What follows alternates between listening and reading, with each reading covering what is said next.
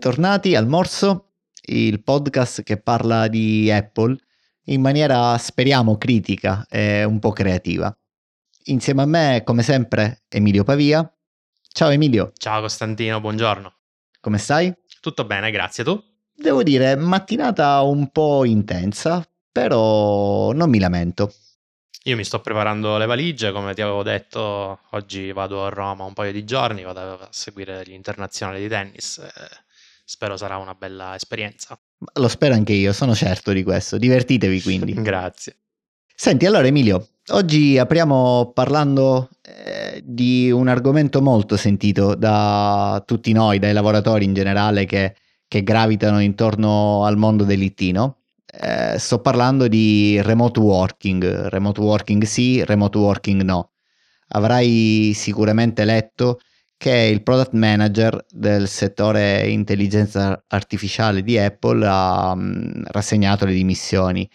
E sembrerebbe che il motivo principale di queste dimissioni sia legato appunto ad un malcontento eh, dovuto al fatto che Apple, come sai, ha iniziato a richiamare i propri dipendenti in azienda con un rientro graduale eh, che prevede comunque un ritorno alla normalità eh, con almeno tre giorni la settimana entro fine maggio, no? Sì, ho sentito eh, la domanda così posta, remote working no, remote working sì, la, da me puoi avere solo una risposta. Eh, che ovviamente remote working sì perché è quello che faccio io dal 2010 ad oggi Uh, mi sono costruito una carriera basata sul remote working, anche perché noi viviamo da un punto di vista territoriale in una zona molto povera dal punto di vista tecnologico e quindi per noi il remote working è l'unico modo per continuare a vivere da queste parti, no? eh, se vogliamo estendere però il ragionamento a realtà più grosse e complesse come può essere Apple, eh, non invidio né il management di Apple che deve prendere delle decisioni da questo punto di vista, né i dipendenti di Apple che eh, probabilmente saranno costretti a dover rinunciare a, a, a, questa metodologia di lavoro che comunque è stata forzata nel periodo Covid, ma che adesso viene visto quasi come un diritto acquisito, no? Tant'è che molte aziende nel nostro settore hanno adottato la politica del lavoro da remoto eh, anche al di fuori dell'emergenza pandemica. Con Apple eh, questo sembra non essere il caso e da un lato capisco il motivo, perché ovviamente loro sono un'azienda eh, che ha come principi base la collaborazione fra, fra i team, quindi sempre al solito questo tema della sinergia tra hardware, software e servizi no? che, che ritorna. Anche diciamo, il eh, modo che loro hanno di ideare e sviluppare eh, i prodotti, che è molto basata sul confronto creativo no? tra le varie anime dell'azienda. Tra le varie fazioni. Sì. E anche c'è un discorso di privacy, nel senso come riservatezza nello sviluppo di prodotti, di hardware, di software, eh, a cui Apple è molto legata. Ma sai, proprio, proprio la privacy in questi in queste settimane è cominciato a girare un po' una voce, sembra che eh, la direzione di Tim Cook eh, si stia muovendo in maniera eh, molto diversa dalla vecchia Apple, anche in questo caso. Mm, gira un po' questa notizia che ha fatto scalpore per cui eh, Apple vuole un po' desecretare eh, tanti eh, progetti interni per dare appunto modo di eh, collaborare in maniera più ampia eh, tra, i vari, tra, i vari, settori. Quindi io non vedrei proprio la privacy come, come uno dei, dei, motivi principali per il ritorno. Certamente, come, come dicevi tu, il Covid eh, ha dato un po' il colpo di grazia no? ad, una, eh, ad, un asset, eh, ad un workflow generale del lavoro che eh, era quello di quattro anni fa. Um, immagino che Apple abbia, eh, come tante altre aziende, non sono le uniche che lavorano in una modalità in cui ehm, varie sinergie, varie eh, ehm, tecnologie si, si, incrociano, quindi quella del design rispetto a quella dell'IT, rispetto a quella dell'hardware. Ecco, però secondo me è necessario eh, tentare di trovare la quadra eh, in cui eh, dipendenti e risultati aziendali abbiano il miglior trade-off, il miglior compromesso.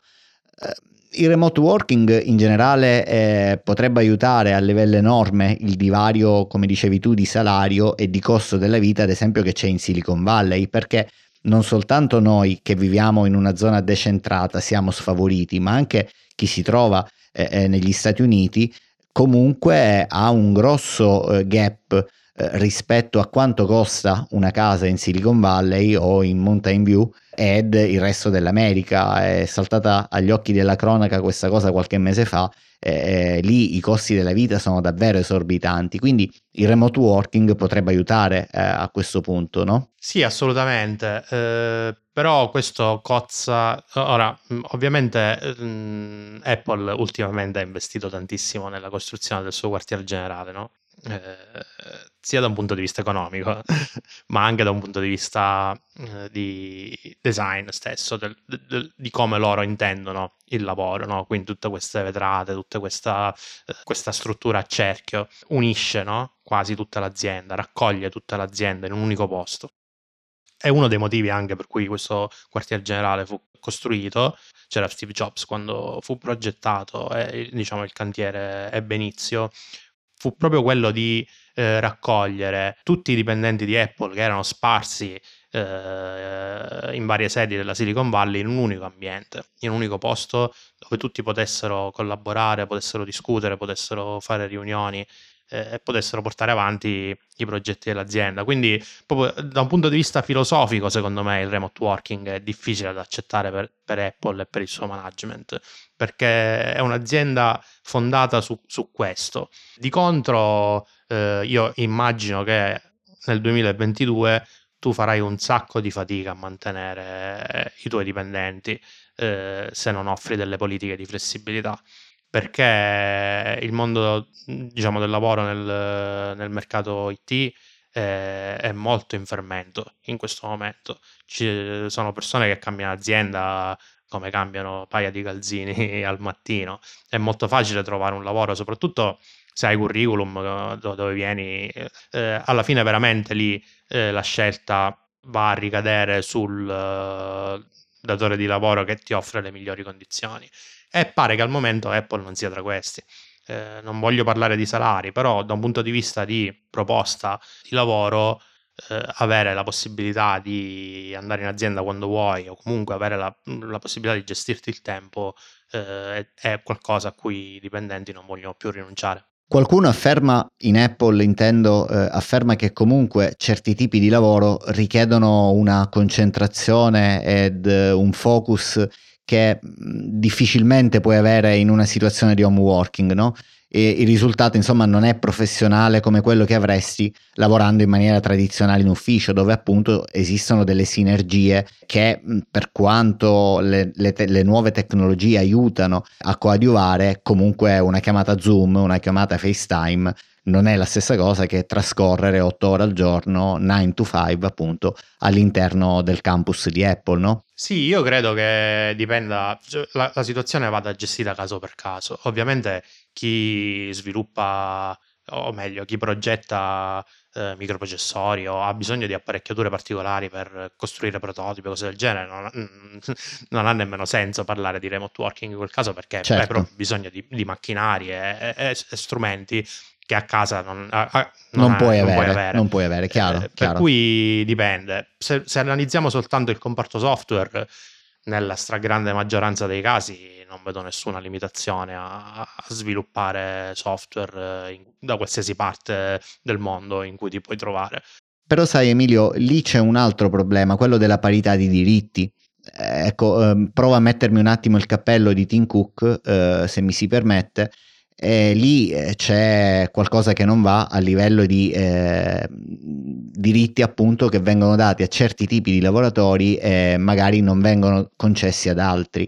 In una situazione di questa eh, il, il comparto software sarebbe chiaramente agevolato da un punto di vista economico, da un punto di vista di facility, da un punto di vista di qualità eh, proprio della vita, no? Poter lavorare da remoto quando invece i propri colleghi che lavorano sul reparto design eh, piuttosto che sul reparto eh, elettronica spinta come quella delle CPU Ecco, è sicuramente un trattare in modo diverso eh, i propri dipendenti. Certo, però ti faccio il controesempio del pilota di aereo che pretende di lavorare in remoto. Cioè, ci sono dei mestieri in cui, in cui, non puoi semplicemente farlo. Lì l'unica cosa che può fare Apple è utilizzare la leva del, della retribuzione per eh, diciamo, premiare i dipendenti che vanno in azienda rispetto a quelli che, che, stanno, che stanno, a casa. Poi, eh, ripeto, eh, io non, non, farei mai una questione bianco o nero perché ci sono persone che vogliono andare in ufficio.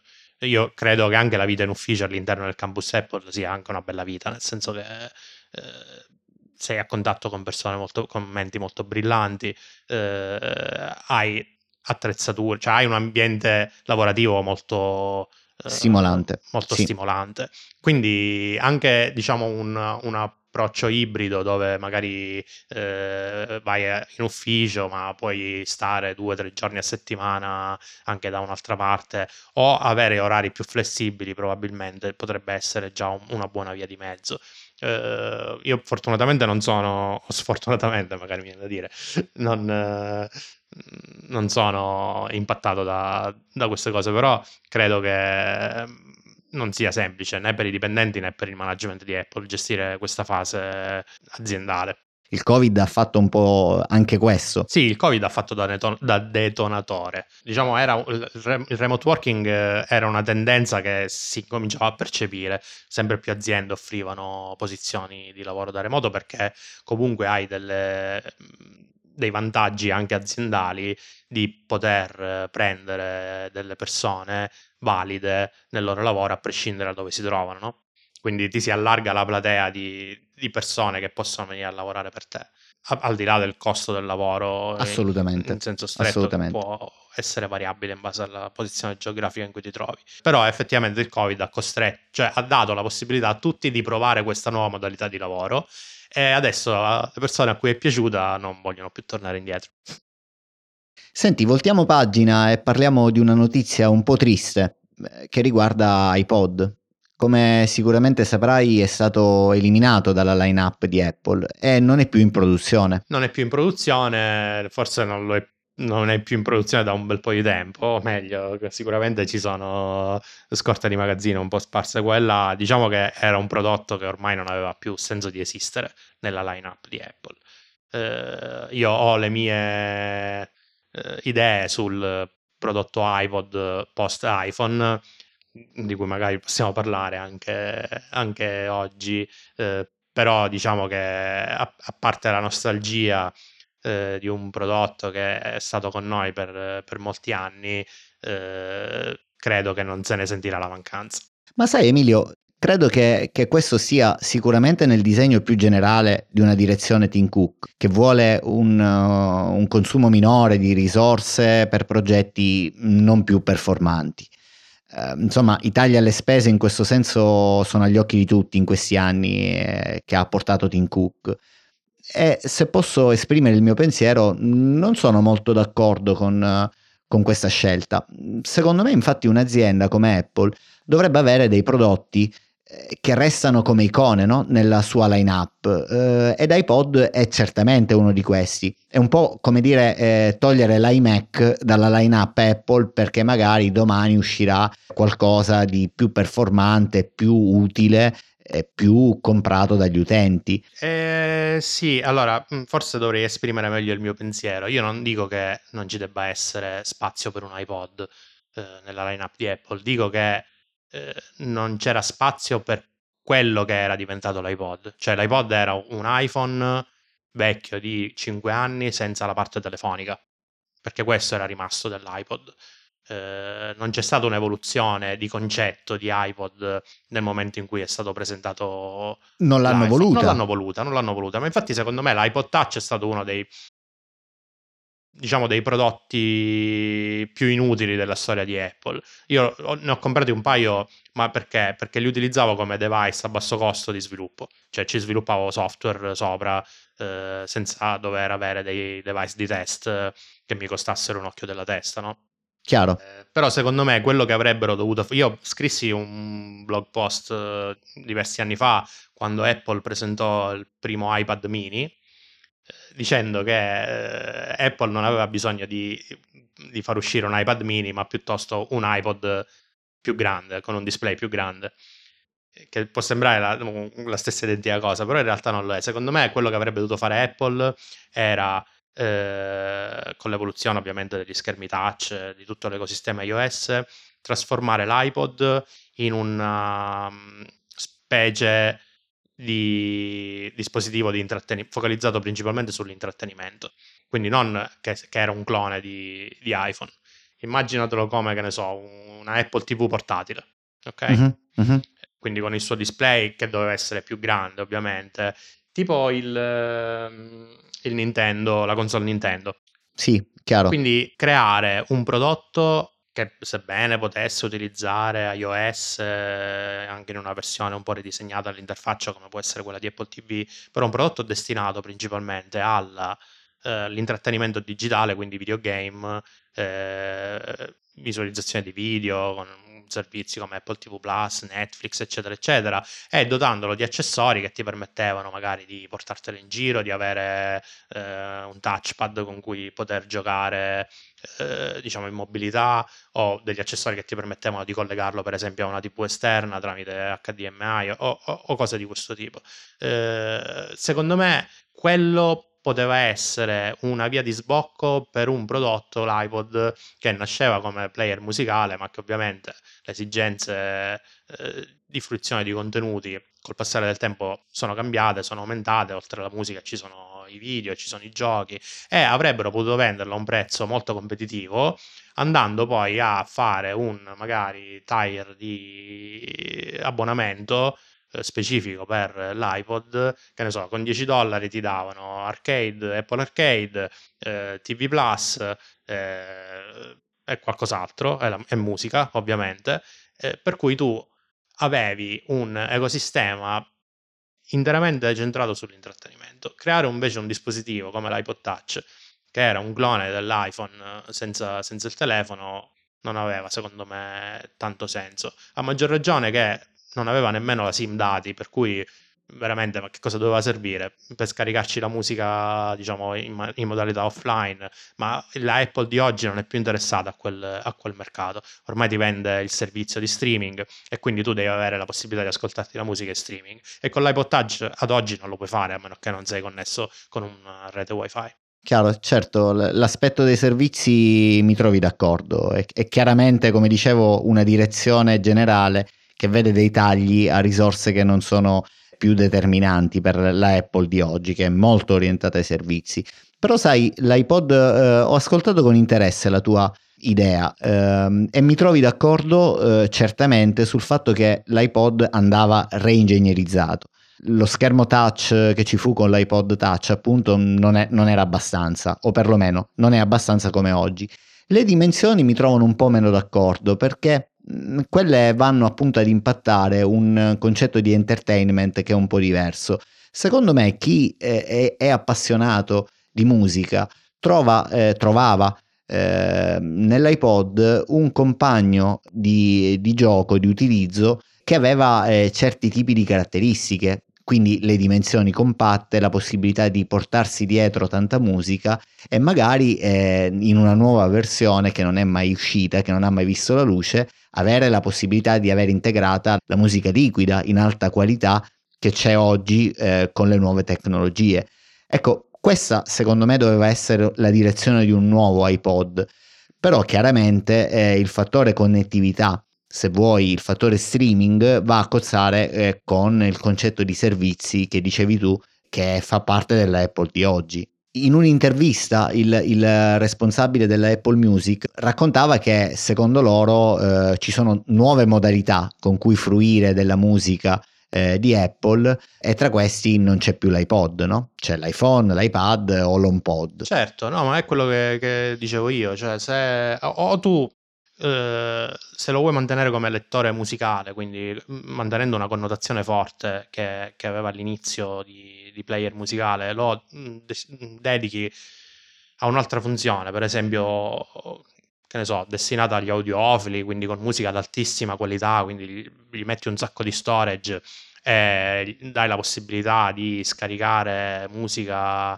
eh, anche lossless se vuoi eh, da, dallo store e quindi lo, lo dedichi a una funzione specifica oppure lo devi fare evolvere nel tempo eh, se non hai questa visione è inutile mantenere un prodotto di quel tipo nella tua, nella tua line-up, anche perché secondo me ne vendevano veramente pochi e la componentistica per costruirla era quasi, quasi finita probabilmente. Io ci vedevo molto, come ti ho detto prima, in un prodotto più destinato all'entertainment, quindi con delle modalità di utilizzo diverse, quindi anche con un'interfaccia tipo quella di eh, Apple TV che magari potevi utilizzare in auto in una modalità simile CarPlay, diciamo poteva essere un, un prodotto pensato per, per, usi ben specifici, però avere un dispositivo che eh, ti, ti, devi portare appresso quando già hai un iPhone eh, non ha, non ha molto senso.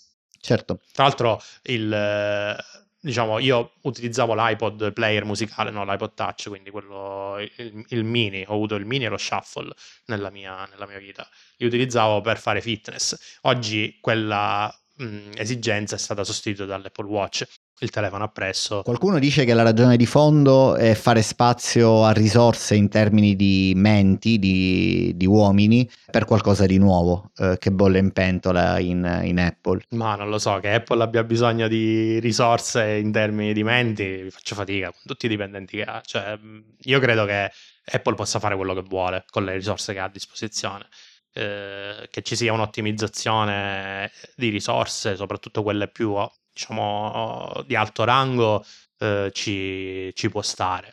Se Apple avesse voluto avrebbe potuto continuare a fare eh, a sviluppare l'iPod in quanto, in quanto, prodotto, così come se Apple volesse potesse fare lavatrici o macchine o quello che vuole, tutti i soldi che ha. Chissà, chissà quanto costerebbe una lavatrice Apple. Eh, però sarebbe connessa con l'iPhone. Va bene Emilio, ti lascio andare visto che devi organizzarti per questa bella gita fuori porta. Ci vediamo la settimana prossima? Ci risentiamo più che altro la settimana prossima e ti racconterò come è andata la gitarella. Va bene, grazie mille Emilio per la bella puntata, come al solito. Grazie a te, ciao. Ciao, buona giornata.